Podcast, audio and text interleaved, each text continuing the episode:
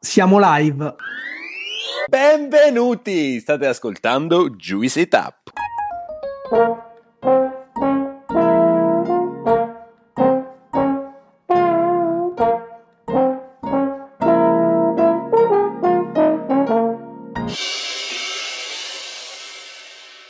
Benvenuti, siamo Ale Gianlu e oggi parleremo di giornalismo enogastronomico. È un tema che abbiamo già trattato ma che consideriamo interessante ed importante. La nostra ospite oggi è Carolina Pozzi, editrice di Food Wine Italia. Food Wine Italia è l'edizione italiana di Food Wine Magazine, una delle più celebri testate enogastronomiche al mondo. Carolina ci racconterà la sua visione del giornalismo enogastronomico e ovviamente ci racconterà la storia di Food Wine Magazine e della sua versione italiana. Prima di iniziare vi chiediamo, come sempre, momento marchetta, di seguirci sui nostri canali social, Instagram, Facebook, LinkedIn e Telegram e di mettere una valutazione su Spotify. Siamo pronti? Direi di iniziare. Carolina, grazie per aver accettato il nostro invito. Benvenuta su Juicy Tap. Grazie a voi per l'invito, è un vero piacere. Eh, noi partiamo sempre con una presentazione dell'ospite, quindi io ti chiederei di presentarti, magari raccontando delle tue origini, dei tuoi studi e quello che è stato il tuo percorso professionale. Allora, certamente. Il mio percorso ha fatto un giro un po' particolare, devo dire che ha preso una piega uh, un po' inaspettata negli ultimi mesi. Allora, io sono romagnola, sono nata in un paesino della provincia di Ravenna eh, che si chiama Riolo Terme 35 anni fa ed è un piccolo paesino proprio sul confine delle province di Ravenna, Bologna e Firenze alle spalle, per cui un posto bellissimo in una famiglia eh, orgogliosamente di agricoltori da generazioni da entrambe le parti, sia paterna che materna, per cui da subito ho saputo e ho capito da dove arriva la roba da mangiare e il valore del lavoro di chi fa questo tipo di attività, il timbro c'è stato subito. In più in Romagna ovviamente il cibo ha un po' delle regole sue, ha delle sue ritualità, come dappertutto in Italia, ma secondo me da noi in particolar modo, sono figlia di una mamma che la sera prima di Natale non ci faceva sedere a tavola perché iniziava ad apparecchiare eh, in maniera super precisa, in maniera eh, sensata rispetto a quello che avremmo mangiato il giorno dopo, quindi attorno alla tavola per me ci sono sempre stati dei contenuti che andavano abbastanza oltre proprio al cibo che arrivava nel piatto. Uh, cresco, adolescenza, liceo, ok, e a un certo punto quando si tratta di scegliere che percorso universitario fare, ho avuto un po' il classico bisogno di mettere molta distanza tra me e quel posto che era un po' piccolo nonostante bellissimo dove io sono cresciuta, quindi ho preso e mi sono trasferita a Milano dove ho studiato comunicazione e gestione nei mercati dell'arte, quindi avevo ed ho tuttora una grande passione, un grande interesse per l'arte contemporanea che mi continua quotidianamente a, a seguire anche nel lavoro che faccio oggi. E ho però studiato uh, questo, un po' questa intersezione di settori proprio perché volevo che l'arte fosse non solo una materia di studio, ma anche un, un tema di lavoro. Eh, per cui finisco di, di, laurearmi, il terzo anno capita la classica opportunità, eh, ok, faccio uno stage di sei mesi in teoria, in una galleria d'arte contemporanea che si trovava a Roma, eh, poi torno a Milano, figurati, a Milano sto benissimo. Eh, era 2009, eh, 2022 e sono ancora a Roma, quindi poi la, la, mia carriera lavorativa si è sviluppata in maniera abbastanza veloce in quell'ambito, quindi ho lavorato in gallerie private, in musei, soprattutto a Roma, però per un breve periodo anche a Venezia dove ho lavorato per una, una biennale di Venezia, un, un padiglione Italia,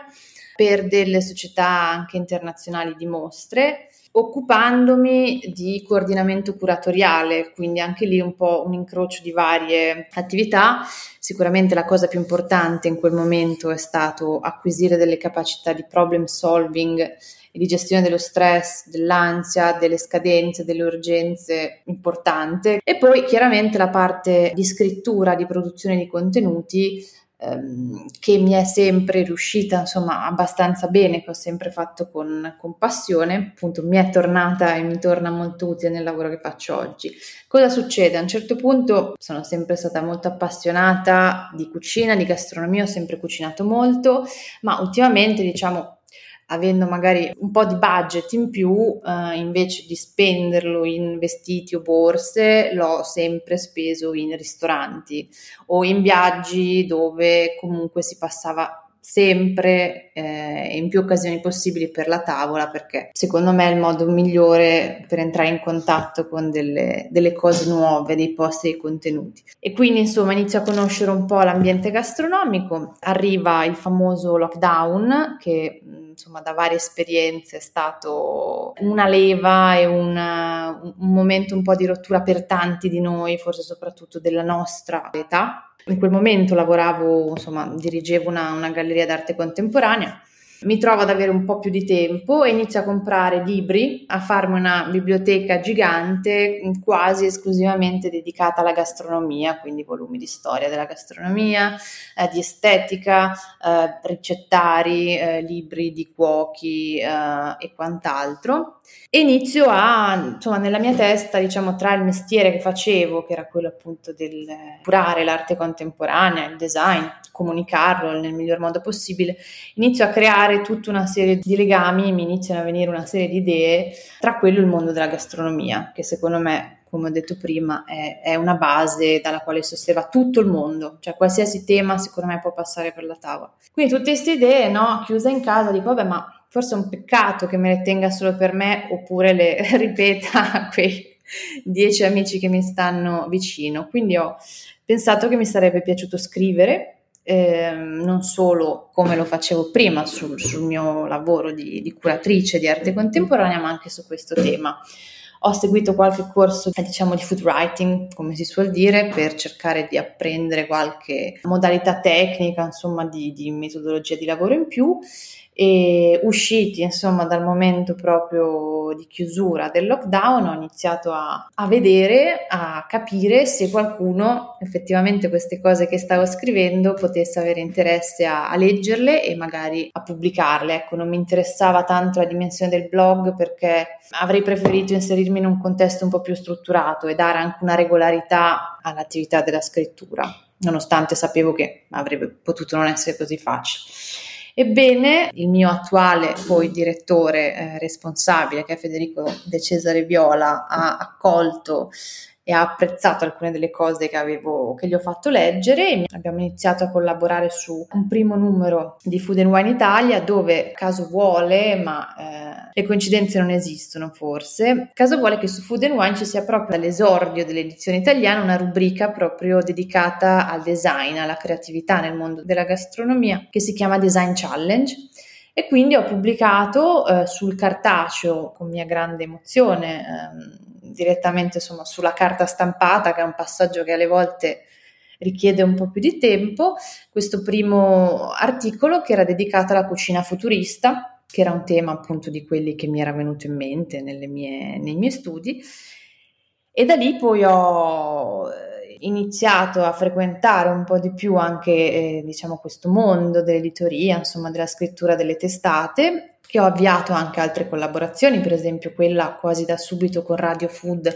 che è una testata però esclusivamente online che da subito mi ha, ha, accolto questa mia idea con una rubrica che si chiama Cucina da femmine, che è un nome un po' ironico anche, che porto avanti da, da un anno su Radio Food, che è proprio dedicata a questi dialoghi, a questi confronti che io faccio con delle, delle chef donne, dai quali escono fuori sempre degli argomenti molto interessanti. Quindi ho iniziato un po' a scrivere con una, una frequenza abbastanza impegnativa, nonostante lavorassi ancora in galleria eh, a un certo punto, all'inizio di quest'anno, Federico De Cesare mi ha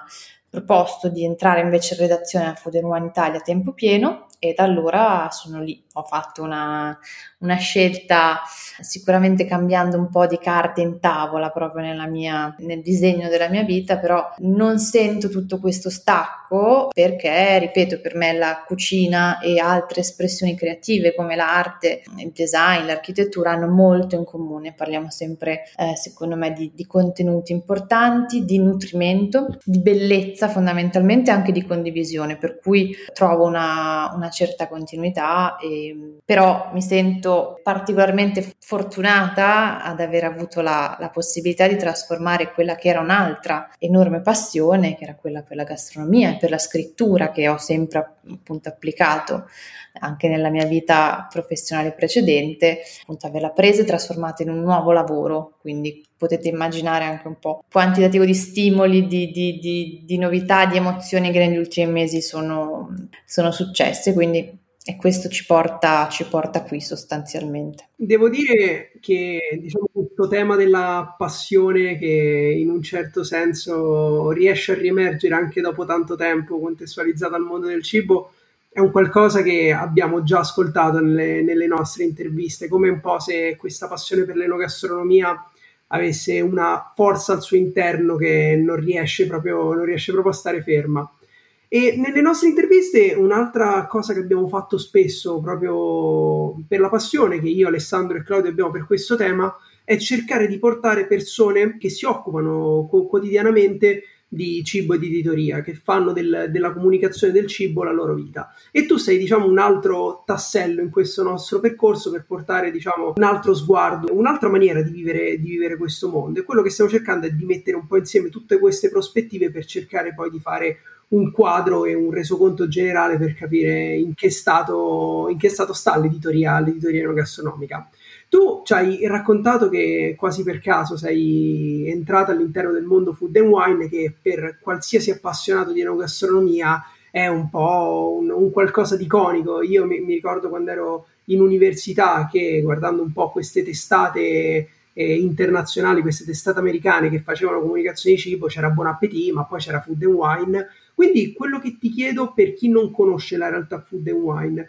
Potresti raccontarci sia come nasce un po' Food and Wine lato americano e poi in che momento Food and Wine decide di aprire eh, diciamo, questa sua redazione in Italia, un po' come si è evoluta poi Food and Wine in Italia? Sì, certo. Tra l'altro, una cosa che dico sempre a proposito di questa mia esperienza lavorativa è che per me è stato meraviglioso perché ero una, una grandissima fan della rivista. Ovviamente la leggevo dalla, sulla edizione italiana, leggevo anche online quella americana, perché ho sempre trovato, ho sempre pensato che in qualche modo mi somigliasse un po', no? Eh, nell'approccio, nel famoso tone of voice, eh, nel modo di trattare i contenuti, nel modo di essere strutturata. Allora, brevemente, Food and Wine, come hai anticipato, è una delle testate più, più conosciute, più famose, più, più storiche anche al mondo perché viene pubblicata negli Stati Uniti dal 78, quindi siamo ad oltre 40 anni di storia. Hanno questi, questa sede centrale a, a Birmingham in Alabama che io chiaramente non sono mai stata, ma mi raccontano essere una, un paese dei balocchi eh, con cucine professionali, eh, chef che lavorano, che sviluppano le, le, ricette, una squadra di fotografi pazzeschi che produce questi contenuti inediti che sono quelli che poi fanno la, la cifra un po' della rivista e una serie di editori di editors, insomma, di giornalisti, di collaboratori molto molto in gamba che riescono a portare questa prospettiva sul mondo dell'enogastronomia come dicevo prima, no, ha, su uno spettro molto molto ampio, quindi c'è la parte di ricette che secondo me è ancora fondamentale, nonostante forse qualcuno la possa ritenere magari un po', come dire, age, un po' un contenuto meno attuale, ma secondo me per chi ama il cibo cucinare è fondamentale, anche per me cucinare è fondamentale, perché capire come si comportano i prodotti, come vivono, come convivono, come si sviluppano i sapori è fondamentale. Da quello a una serie di, di contenuti legati più a delle storie a tema travel, a delle storie invece eh, a tema più personale, sia sui produttori sia, sia sugli chef. Quindi è stata un po' una delle prime testate ad ampliare lo spettro a modulare contenuti in, una, in, uno, in, uno, schema molto ampio di, di valori. E succede eh, ben prima chiaramente che io arrivassi, alla fine del 2018, che il nostro editore ehm, abbia acquistato la licenza americana e abbia eh, iniziato a pubblicare la versione italiana. Ne esistono altre, altre, due nel mondo, non so se sapete, di edizioni di Food and Wine. Esiste Food and Wine China ed esiste Food and Wine en espagnol. Eh, per il Latino America, per il Sud America, per cui siamo diciamo in tre figlietti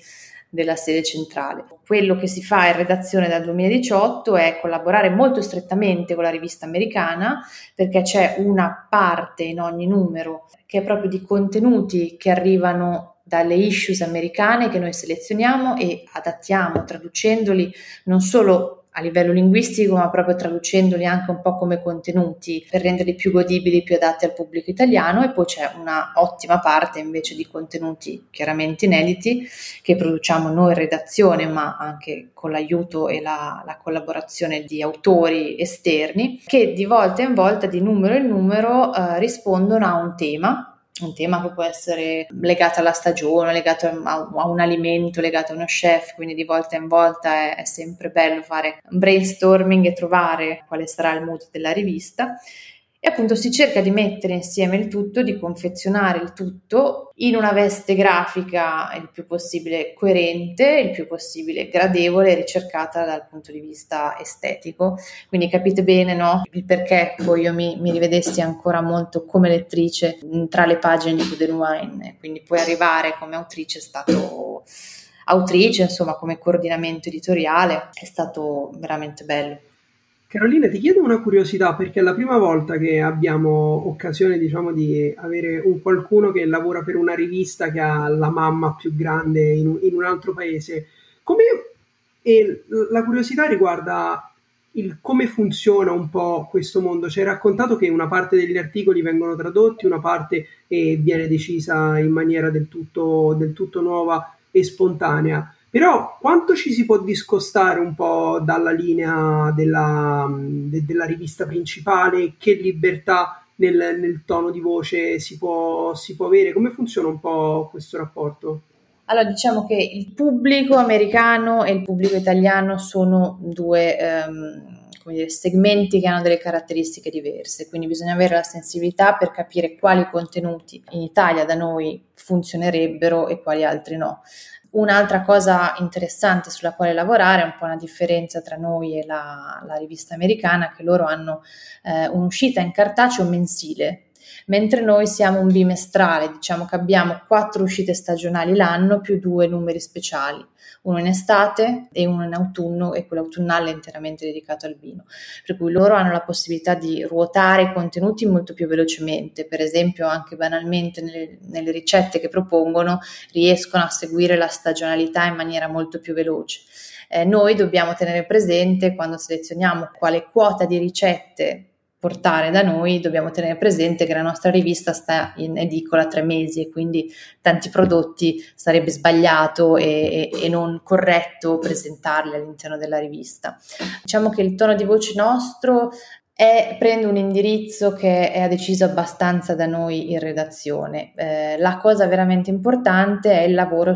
fondamentale, molto approfondito che noi facciamo sulla ricerca iconografica. Eh, vi raccontavo prima di questi headquarters americani pieni di chef che lavorano, di fotografi che producono un quantitativo iconografico pazzesco. Noi non abbiamo ovviamente questa possibilità produttiva, ma il più possibile lavoriamo anche su contenuti fotografici inediti, ad esempio le nostre cover, le nostre copertine sono quasi sempre, tranne in alcuni casi in passato, inedite, per cui anche lì il lavoro, la collaborazione con i fotografi, l'organizzazione degli shooting a partire dal tema che scegliamo è molto, è molto interessante ed è molto impegnativa, però molto divertente. Poi la parte seria di coordinamento editoriale, far sì che all'interno di un numero, dal tema centrale, poi ci sia una galassia di altri contenuti, di altri articoli che sono poi suddivisi tra varie rubriche che hanno una loro eh, ricorrenza, una loro costanza, abbiano modo di convivere bene insieme, per cui abbiamo un'ottima libertà di produzione di contenuti nuovi, però un'attenzione per quello che è l'esempio meraviglioso e, e illuminante, un po' la bussola che guida, che è quello americano. Carolina, ce l'hai già un po' raccontato rispondendo alla nostra prima domanda, però eh, andando nello specifico e parlando della tua giornata lavorativa e quindi del tuo ruolo in redazione, se puoi raccontarci un po' di cosa ti occupi nel quotidiano. Allora, io sono una, una vostra fan, vi seguo, ho ascoltato i contributi dei colleghi e quindi la mia risposta è come la loro, dipende, cioè proprio non ce n'è una che è uguale all'altra. e, Dipende da che punto siamo nella lavorazione della rivista, dipende anche dai miei, dai miei, altri impegni, perché come vi dicevo collaboro anche per altre testate, in particolare per Radio Food, che essendo una, una testata online ha un, dei ritmi molto diversi, una diciamo, agilità un po' più gestibile nella produzione dei contenuti, ma sostanzialmente ci possono essere due tipi di giornate, una giornata classica in redazione, vita d'ufficio, però molto eh, stimolante, molto movimentata perché la, le cose da tenere insieme sono migliaia sostanzialmente, quindi come vi dicevo dall'organizzazione degli shooting, dalla eh, assegnazione degli articoli che di volta in volta chiediamo di realizzare ai nostri collaboratori, eh, dalla raccolta di immagini che avete capito essere una parte fondamentale per noi. Chiaramente la priorità è lo standard qualitativo dei contenuti, ma immediatamente dopo, se non a pari eh, merito, tra virgolette, arriva la qualità dell'apparato iconografico, che è fondamentale. Una parte, appunto, io mi occupo nello specifico proprio del lavoro sulla rivista, poi c'è una mia collega invece redazione che è più dedicata alla parte digital perché la rivista vive anche online di una vita sua, nel senso carichiamo online sul sito i contenuti del cartaceo, ma ne produciamo di altri anche esclusivamente sul digitale. Però appunto, come vi, vi dicevo, io sono più sul coordinamento editoriale del cartaceo. Il lavoro col grafico è importantissimo, che è un lavoro gomito a gomito, non è un lavoro a distanza, è un lavoro di analisi eh, congiunta dei contenuti e di ricerca insieme della eh, veste grafica che rivesta, per ripetermi, dei concetti di un'immagine coerente, funzionale al significato. E anche qui faccio riferimento a, un po' anche al mio passato professionale e potete immaginare quanto mi è stato utile, no? Uh, aver imparato in passato a organizzare dei, delle mostre lavorare con gli artisti, fare dei display, dei layout visivi, organizzare i testi, pensate no anche cosa significa, oddio, magari non lo sapete cosa significa, ma ve lo racconto brevemente, organizzare una mostra. Significa che tu hai delle immagini, delle opere che devi passare un contenuto. E il mio lavoro era proprio quello di fare questo momento di, di ponte, quindi produrre dei testi che accompagnassero le opere. Adesso forse faccio un po' anche il contrario, cioè parto più dal testo, no? Però devo, devo, insieme chiaramente al mio direttore e al grafico, dargli una forma su una rivista, per cui ecco il motivo per il quale vi dicevo che ho cambiato un po' percorso, ma in realtà non tanto alla fine. Una parte che è fondamentale, e ne parlo spesso a volte con dei colleghi, è il pensare, cioè fare ricerca, e io ho bisogno, perché secondo me il multitasking è un po' una stupidaggine, perché se vuoi fare troppe cose insieme poi va a finire che le fai male tutte, ho bisogno alle volte di ritagliarmi degli spazi per pensare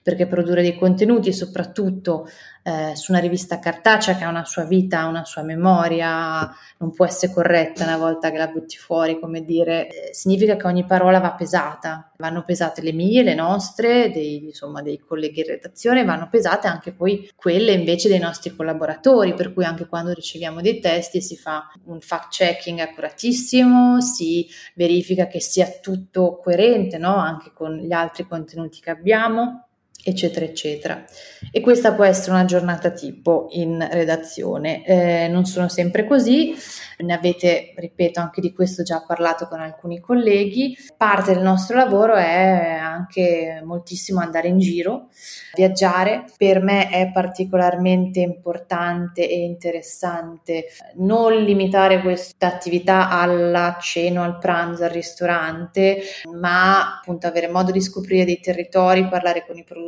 e poi magari dopo arrivare ai ristoranti e vedere un po' capire da dove arrivano le cose che, che vengono presentate in tavola. E questo per me ancora forse più importante quando si parla di vino. Io non ho una formazione specifica in ambito, diciamo, enologico, ma ho una grande passione, un po' di studi, un po' di esperienze, un po' di, di, di, di competenze via via le sto acquisendo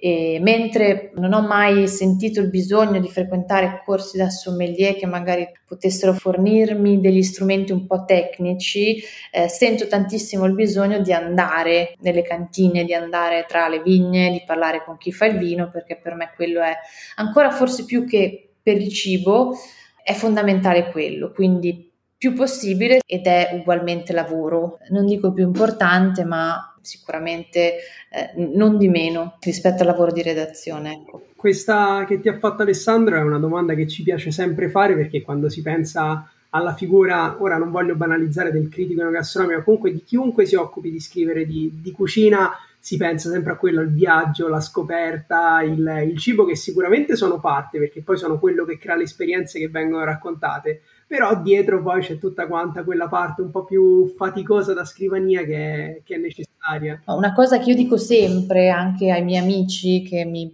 mi prendono un po' in giro è che è faticoso anche insomma gestire un po' questi viaggi, queste esperienze soprattutto perché mentre uno è in giro non è che il mondo si ferma, quindi la vita di redazione va tutto avanti, non si può mai mettere in pausa una cosa rispetto all'altra, vanno gestite insieme con grande concentrazione, con grande serietà e quindi è impegnativo anche questo. Penso sia anche il bello e il motivo che ti ha portato qualche anno fa diciamo, a fare questo cambio di rotta nella, nella tua vita. Dall'inizio di questa intervista c'è un tema che è questo del rapporto tra arte e cibo, che si collega benissimo a quella che è un'altra domanda, diciamo un po' di rito che facciamo alle persone, un po' ai tuoi colleghi che sono passati per questo podcast, che è l'eterno dubbio, diciamo l'eterno compromesso, l'eterno rapporto tra forma e contenuto, che è un tema secondo me tanto caro all'arte quanto lo può essere la, la scrittura. E quindi ti volevo chiedere un po' qual è la tua opinione su questo argomento secondo te quale deve essere il giusto equilibrio, se esiste un equilibrio, se è qualcosa di estremamente personale e poi anche un po' in che maniera tu lo bilanci all'interno del, del, del tuo lavoro e della tua, della tua scrittura? Guarda, sicuramente è una riflessione che mi accompagna tutti i giorni eh, perché fa parte proprio della mia educazione, quindi cercare di vedere, di valutare l'estetica delle cose dove per estetica si intende tutto ciò che afferisce al nostro essere delle, quindi delle macchine sensibili, quindi avere a che fare con la realtà tramite i cinque sensi, sono cinque sensi, non esiste solo la vista che ci fa osservare i quadri o l'udito che ci fa ascoltare la musica, ma esiste anche il gusto e l'olfatto e nonostante poi nel tempo abbiano subito una sorta di declassamento in una ipotetica gerarchia dei sensi dal più nobile a quello meno nobile, in realtà non è così perché gusto e olfatto hanno una potenza che forse la vista, l'udito, insomma, ancora non, in realtà non hanno. A proposito di forma e contenuto, mi hai fatto venire in mente proprio un articolo che ho appena finito di scrivere e che sarà nel prossimo numero di Food One che uscirà a metà settembre per questa rubrica alla quale ho accennato prima che si chiama Design Challenge che mi è molto cara ed è un articolo che ho, ho dedicato al design nel mondo della panificazione. Se vogliamo pensare a, una, un esempio che raccoglie un po' forse la, l'essenza della domanda che mi hai fatto. Ho, ho pensato insomma parlando, intervistando tanti eh, panificatori, eh, a come questa un po' nuova generazione new wave della, della panificazione appunto in realtà a, abbia molto a che vedere col design contemporaneo, dove per design ben fatto si intende un oggetto di uso comune quotidiano che nella forma abbia una grande coerenza con il contenuto, cioè la forma non deve essere fine a se stessa, ma deve mettersi al servizio eh, di una funzionalità, di un obiettivo, di, ripeto, un contenuto. E mi è venuto in mente come il pane forse potrebbe essere considerato una delle prime forme di food design al mondo, perché a seconda di come dall'inizio no, delle pratiche di, di questo tipo, appunto del fare il pane, a seconda di come veniva formato, a seconda che i pani venissero fatti più piccoli, più grandi, potevano avere un modo di essere consumati diverso, no? eh, I pani più grandi sono sempre stati simbolo di condivisione, di, eh, di famiglia, di, di, grandi gruppi che si riunivano, spezzavano il pane, quelli più piccoli magari eh, legati a un consumo invece più, più veloce, più cittadino, più forse anche meno attento no, a quello che si andava a mangiare, un po' come è successo con uh, l'industrializzazione del cibo dal dopoguerra a, ad oggi, che ha ridotto le forme del cibo a consumo molto più veloce, cambiando proprio anche la forma, mi ripeto, de- delle cose che, che mangiamo. In questi nuovi artigiani del pane ho trovato invece una riflessione su come appunto la forma dovesse influenzare il consumo stesso del pane, quindi questa tendenza a panificare quasi esclusivamente queste forme più grandi che così si mantengono più a lungo e di conseguenza anche un consumo più consapevole di questi alimenti. Per cui chi si occupa di, di cibo, di produzione dagli, dai produttori, dai panificatori come in questo caso, ma poi anche eh, gli chef, secondo me non può prescindere dall'immaginare per quello che fa una forma che non tradisca il contenuto. Secondo me si è visto tanto, eh, come dire, un lavoro sull'estetica un po' superficiale, un po' superfluo, da certe errate interpretazioni di, delle avanguardie un po', un po', gastronomiche, se vogliamo, degli ultimi vent'anni, dove sono state, pensiamo insomma alla scuola spagnola ormai di qualche decennio fa, dove lì aveva un senso effettivamente di rottura, di reinvenzione del cibo, cambiare, modificare le forme. E forse alcuni poi hanno portato avanti solo un aspetto un po' più superficiale, sicuramente non potendo vantare la profondità di contenuti, il valore forse storico anche in quel momento del, della reinvenzione di certe forme. Abbiamo visto un po' di cose forse che si sono distaccate dal contenuto del cibo, dal contenuto del piatto, andando un po' a rivestire di estro, magari meno, meno radicato e meno sensato. Adesso mi sembra un po' in generale che non sia più tempo, non sia più tempo per queste, per queste cose. Voi perché mediamente c'è un minimo di cultura in più rispetto anche alla ristorazione, rispetto alla gastronomia, insomma mi sembra di vedere anche, anche un po' per il ruolo mediatico no? del, del cibo che è diventato effettivamente un argomento presente nella vita di tutti.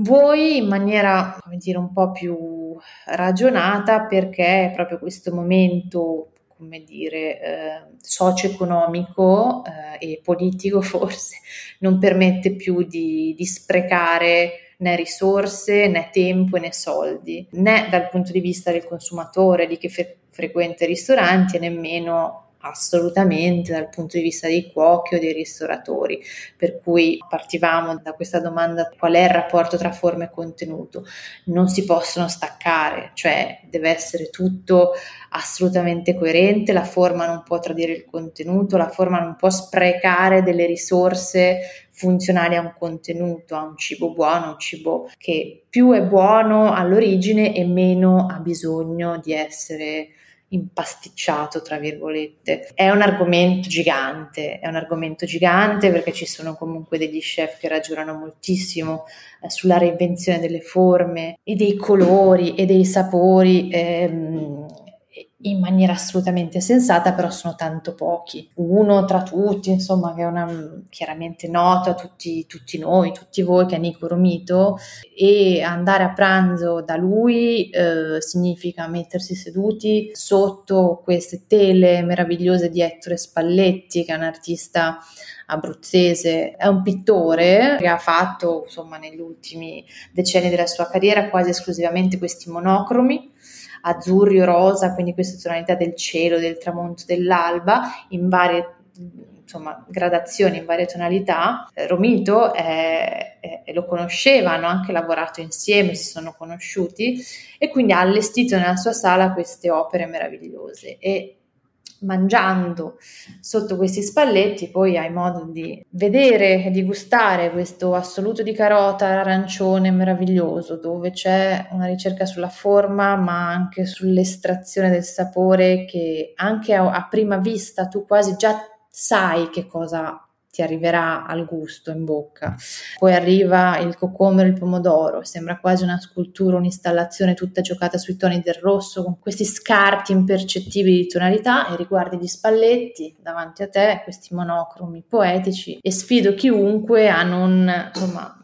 non solo io che comunque tra la pittura e la cucina ci ho un po' vissuto negli ultimi tempi, ma sfido chiunque a non trovare immediatamente un po' dei, dei richiami, per cui c'è chi lo può fare, cioè di, di lavorare effettivamente, di, di, reinventare un po' le forme del cibo, però servono contenuti che forse non tutti hanno a livello di, di cuochi, insomma, di chi fa quel lavoro. È interessante anche la cosa che hai detto prima sul, sul, design, perché ne avevamo parlato anche con Mauro Porcini, che è stato nostro ospite di PepsiCo, quindi che design non è soltanto estetica, ma si sviluppa su, su diverse dimensioni, no? Quindi tu parlavi di funzionalità fondamentale, ma anche di progettualità, di come viene realizzato, poi lui parlando di aziende parlava anche di questa terza dimensione della con- convertibilità economica che eh, consideriamo tutti quanti, insomma, eh, fondamentale. Detto questo, siamo venuti alla domanda scomoda che noi abbiamo fatto ehm, a tutti i nostri ospiti dal mondo eh, dell'editoria, eh, perché abbiamo intervistato Lorenzo Ruggeri del Gambero Rosso, Lorenzo Sandano, Leila Salimbeni, Anna Morelli. Eh, oggi tocca a te e quindi la domanda è la seguente, ovvero l'editoria gastronomica italiana in che stato di salute è? Allora, guarda Alessandro, io su questo posso avere un mio punto di vista, però penso che anche sono da troppo poco coinvolta in questo mondo per darti una risposta effettivamente sensata. Mi dicono colleghi che lavorano, che fanno questo mestiere da molto più di me, che non è un momento roso, chiaramente, però di fatto le riviste in edicola ci sono ancora, la gente le compra ancora, le cerca, ci sono tanti abbonamenti, ne continuano a nascere anche di altre di riviste che si distinguono sempre di più però per delle caratteristiche, ma vedi, torniamo ancora una volta all'estetica, cioè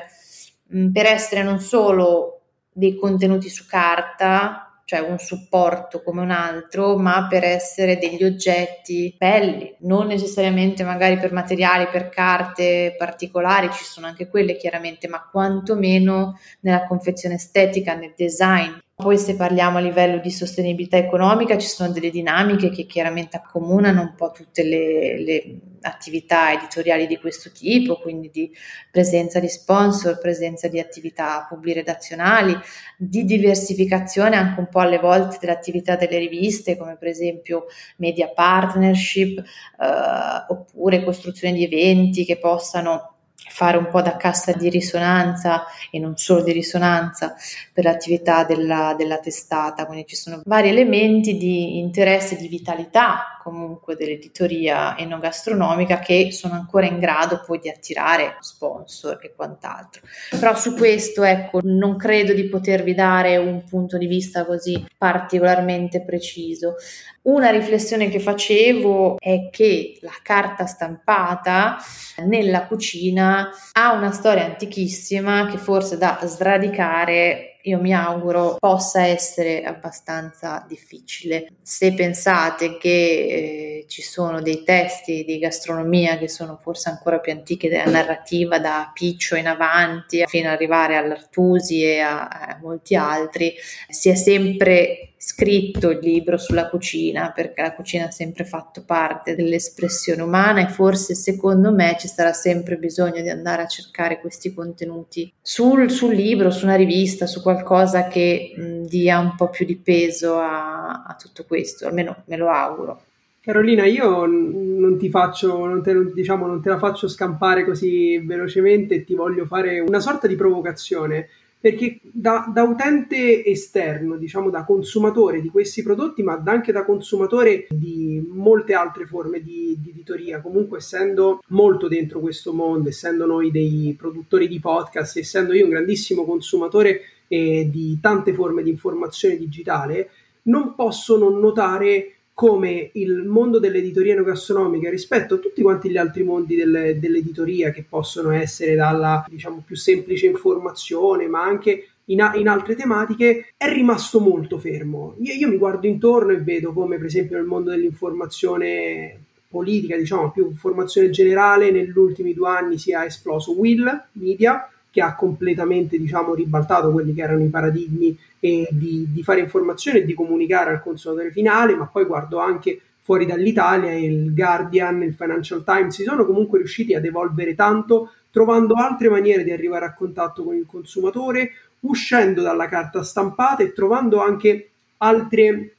forme di dialogo con, eh, con chiamiamolo, con il consumatore finale. Quindi ti voglio chiedere, anche se da quello che ho capito un po' sei molto affezionata al mondo della carta, della carta stampata, però secondo te come mai il mondo dell'enogastronomia è rimasto così piatto in un certo senso e così ancorato e non, ancora non si vede questa grande apertura ai nuovi linguaggi? Ma anche guardando in, in America i vari Bon Appetit e Food and Wine che abbiamo citato prima, E sì, si può vedere che comunque su, su YouTube, lato, lato video, c'è una produzione di contenuti, però non c'è tutta questa creatività e questa apertura che invece magari altre, altre piattaforme, altri tipi di editorie stanno abbracciando e a mio avviso lo stanno facendo in modo molto positivo. Guarda, mh mm,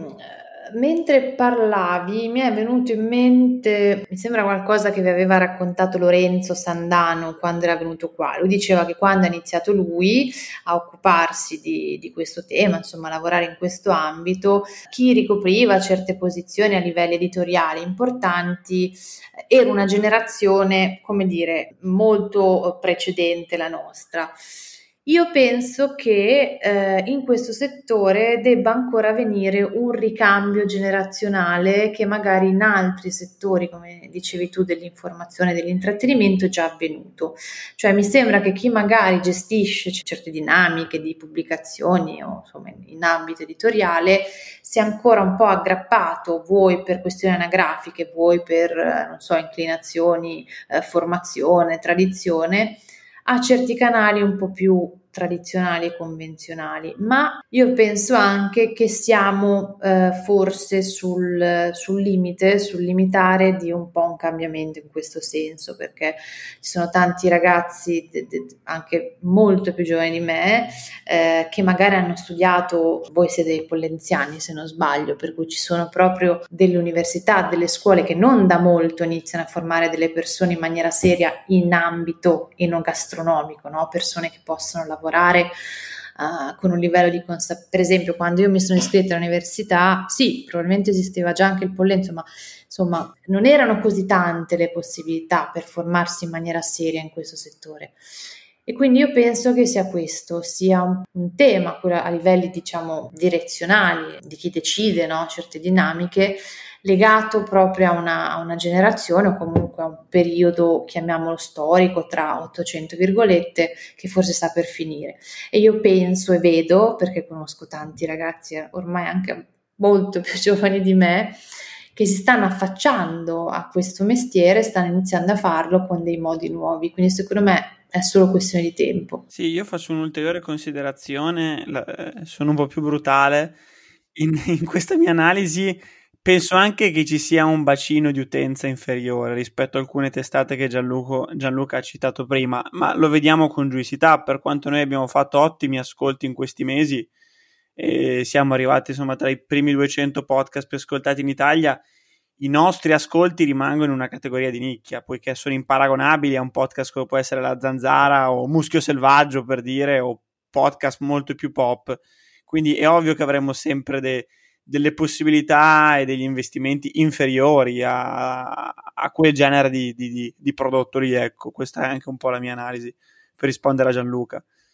E detto questo, ehm, è chiaro che il momento che noi stiamo attraversando è estremamente complesso, cioè basta veramente parlare con tanti ristoratori, è evidente che l'autunno che verrà ha degli evidenti, dei grossi punti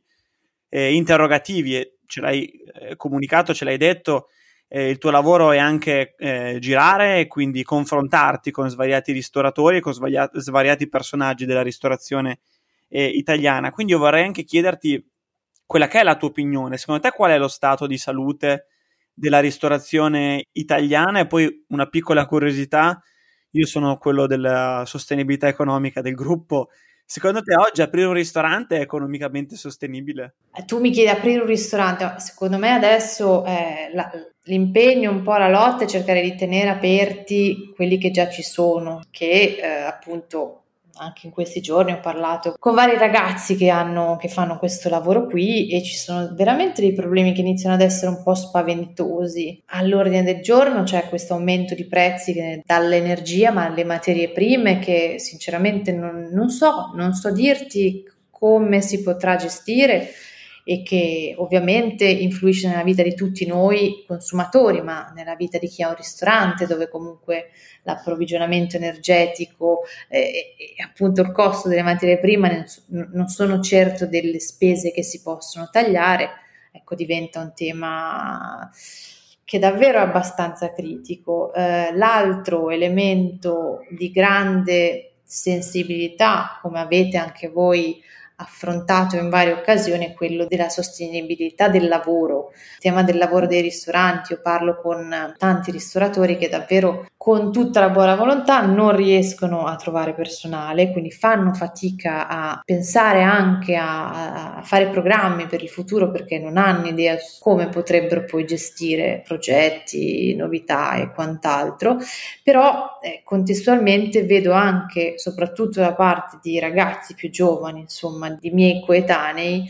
una nuova attenzione rispetto proprio alle, all'etica del lavoro, quindi c'è stato, ho notato eh, e eh, toccato con mano un,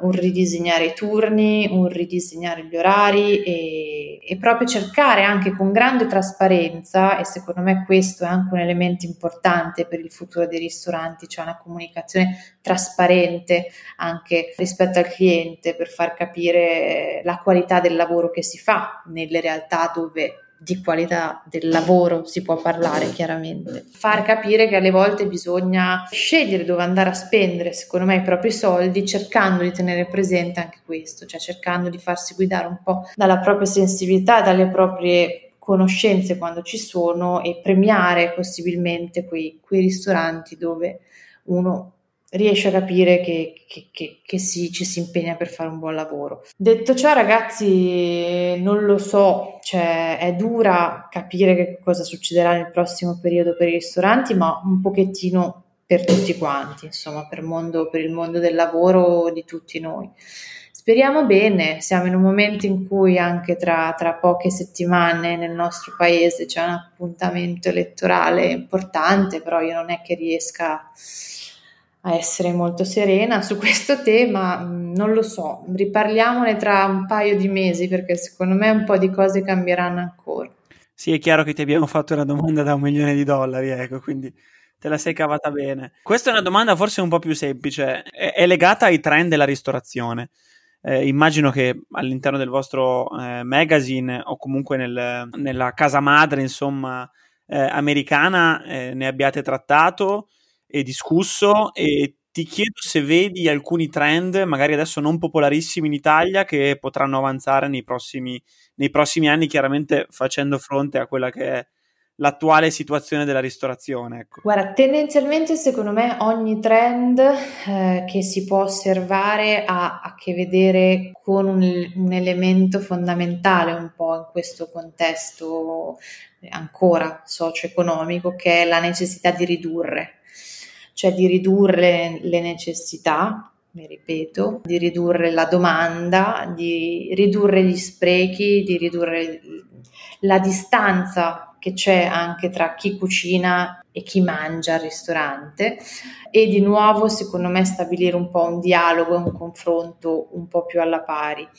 Questo significa tendenzialmente, come abbiamo già visto tutti, insomma, chi frequenta un po' assiduamente i locali, un po' anche una semplificazione dei menu, una riduzione proprio anche delle, delle proposte in carta, che significa magari non accontentare proprio le 800 richieste o voglie che un cliente avrebbe avere, però lì mi, mi collegano a quello che dicevamo prima, all'importanza di saper comunicare perché si fanno certe scelte. Per cui, come dire, riportare un po' l'ambito della cucina anche di alto livello, che può avere sicuramente sempre tecniche ed espressioni super creative e super ricche di contenuti, però riportarlo un po' nella, nella vita di tutti, di tutti noi, no? in, un, in un contesto dove ci sia un, un, rapporto un po' più diretto con quello che si trova al ristorante e che porti poi anche un po' a fare delle riflessioni che secondo me auspicabilmente alle volte magari mangiando qualcosa al ristorante, vedendo che cosa ti propongono al ristorante in un certo modo, uno può portare a casa e fare un po' suo. Per esempio, no, vi dicevo la, la, riduzione, la riduzione, ridurre un po', semplificare un piatto significa per i chef puntare tantissimo sulla materia prima, no? chiaramente, quindi puntare tantissimo sulla filiera, sui rapporti con i fornitori e alla fine in ultimo sugli agricoltori. Quindi cioè, tengo sempre un po' tutto insieme nei miei discorsi, quindi anche la mia esperienza proprio personale e biografica, parte tutto da lì, dall'agricoltura, però non tutti lo capiscono questo, no? Però se magari al ristorante ti trovi a mangiare un piatto che ha una, una, verdura bella, buona, fatta bene, magari ti spiegano anche dove l'hanno presa, magari ti danno delle idee anche su come cucinarla e farlo a casa. Eh, ecco, secondo me in queste tendenze che a volte magari si derubricano anche facilmente come mode, no? Quella della riduzione della carne, veganesimo, vegetarianesimo,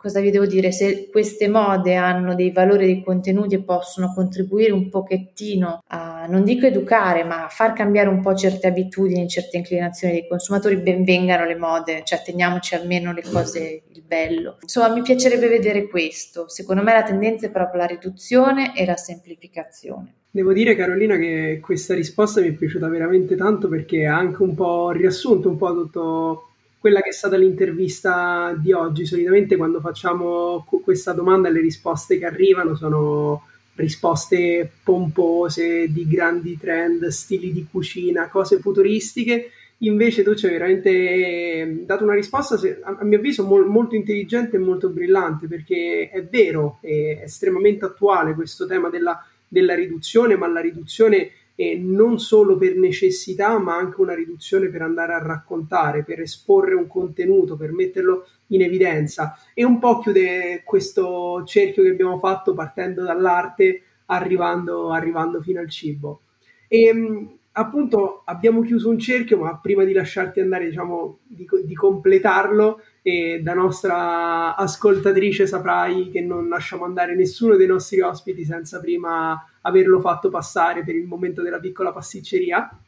che è questo momento in cui chiediamo un consiglio e sai benissimo che i consigli possono essere di qualsiasi tipo, ma dato il tuo background mi aspetto qualcosa di, di molto artistico quantomeno. E non vedevo l'ora di arrivare a questo momento, cioè proprio super fan della piccola pasticceria in Juicy Tap eh, questa piccola pasticceria è responsabile di mezza libreria eh, qua dietro, piena di libri consigliati da molti dei vostri ospiti. E ovviamente quindi eh, capirete, vado subito sui libri perché sono un po' topo di biblioteca, l'abbiamo detto, e ne ho ben tre e secondo me eh, qualcosa lo riconoscerete. Allora, il primo, ehm, Nicola Perullo, so che avete, avete, sicuramente familiarità ed è un libro che proprio in maniera anche un po' eh, ancora ridondante, La cucina è arte, che è un saggio che per me è stato fondamentale. Non voglio fare spoiler eh, su quella che è la risposta a questa domanda più che annosa e che si trova dentro il libro e non, eh, non voglio, eh, appunto, ripeto, spoilerare, ma mi sento di considerare eh, di consigliare questo libro, soprattutto per uno dei suoi capitoli finali che mi ha ispirato moltissimo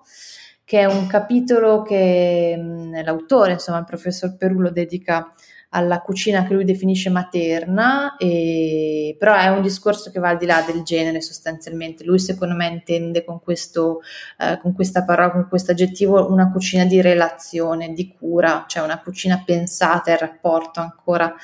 eh, torna ancora questo elemento con gli altri eh, e che mi ha molto guidato nella rubrica Cucina da femmine che, che seguo su Radio Food e appunto lo consiglio davvero eh, caldamente. Un altro libro invece è eh, molto diverso, ehm, si chiama The Kitchen Studio, che è a metà tra un catalogo d'arte e un ricettario c'è un'introduzione divertentissima di Massimo Bottura, che voi sapete essere un super collezionista di arte contemporanea, e nella prefazione a questo, a questo testo che è stampato, cioè è stupendo, è carta meravigliosa con delle immagini da catalogo d'arte di alto livello, come un po' tutte le pubblicazioni Phaeton e lui dice quando me l'hanno mandato non sapevo se metterlo in francescana dove tengo la collezione dei, dei, libri di cucina oppure a casa dove tengo la collezione dei libri d'arte. Va bene, prenderò due copie ne metterò uno qui e uno là perché sono 70 schede, eh, ovviamente non sono divise tra primi, secondi, dolci, no, però sono invece organizzate come se fosse un catalogo, un catalogo d'arte, quindi in ordine alfabetico per autore. Sono 70 schede di 70 artisti che propongono delle chiamiamole ricette, ma alle volte sono degli schizzi, alle volte sono dei racconti, alle, vo- alle volte sono delle indicazioni per fare delle performance in cucina, per cui sono eh, degli artisti che usano in questo caso il, il linguaggio gastronomico esattamente come utilizzerebbero quello performativo, quello pittorico, quello scultoreo ed è un libro meraviglioso. Torniamo forma e contenuto, sia per forma che per contenuto. E l'ultimo libro, secondo me lo conoscete molto bene, ed è Ricette rubate dei ragazzi di Forno Brisa, che è stato per me molto importante nella preparazione di questo pezzo, di questo articolo che vi raccontavo prima sul design della panificazione. E appunto come sapete anche questo, eh, un po' come The Kitchen Studio che vi dicevo prima, è un finto ricettario, cioè non ci sono delle ricette, se non delle ricette un po' di, eh, di metodo e infatti il sottotitolo è Ricette rubate per artigiani, sognatori e start-upper e ne ho parlato molto con, con Davide Pasquale di, di Brisa e, ed è un volume fondamentale per chi ha delle belle idee e vuole un po' capire come metterle in pratica. Beh, devo dire che eh, i, i, consigli sono sicuramente preziosi. Io li conoscevo tutti e tre e, e, devo dire che, tra l'altro, Nicola Perullo è stato il professore che ha curato la mia, la mia tesi con un rapporto di, di amore e odio eh, reciproco. E in ogni caso, Carolina, grazie davvero per il tuo contributo. È stato un grandissimo piacere averti qui. Speriamo anche di vederci eh, di persona, dal vivo. E che dire, in bocca al lupo per tutto, hai trovato insomma la tua strada nell'editoria gastronomica e a presto. Grazie mille ragazzi, mi sono molto divertita ed è un, un piacere, un onore essere qui perché come vi dicevo vi ho seguito e vi continuerò a seguire con molto affetto. Ciao Carolina, grazie mille, a presto. Hai ascoltato Juicy Tap per altri contenuti di Juice ci trovi su Instagram e sul nostro sito thisisjuice.net.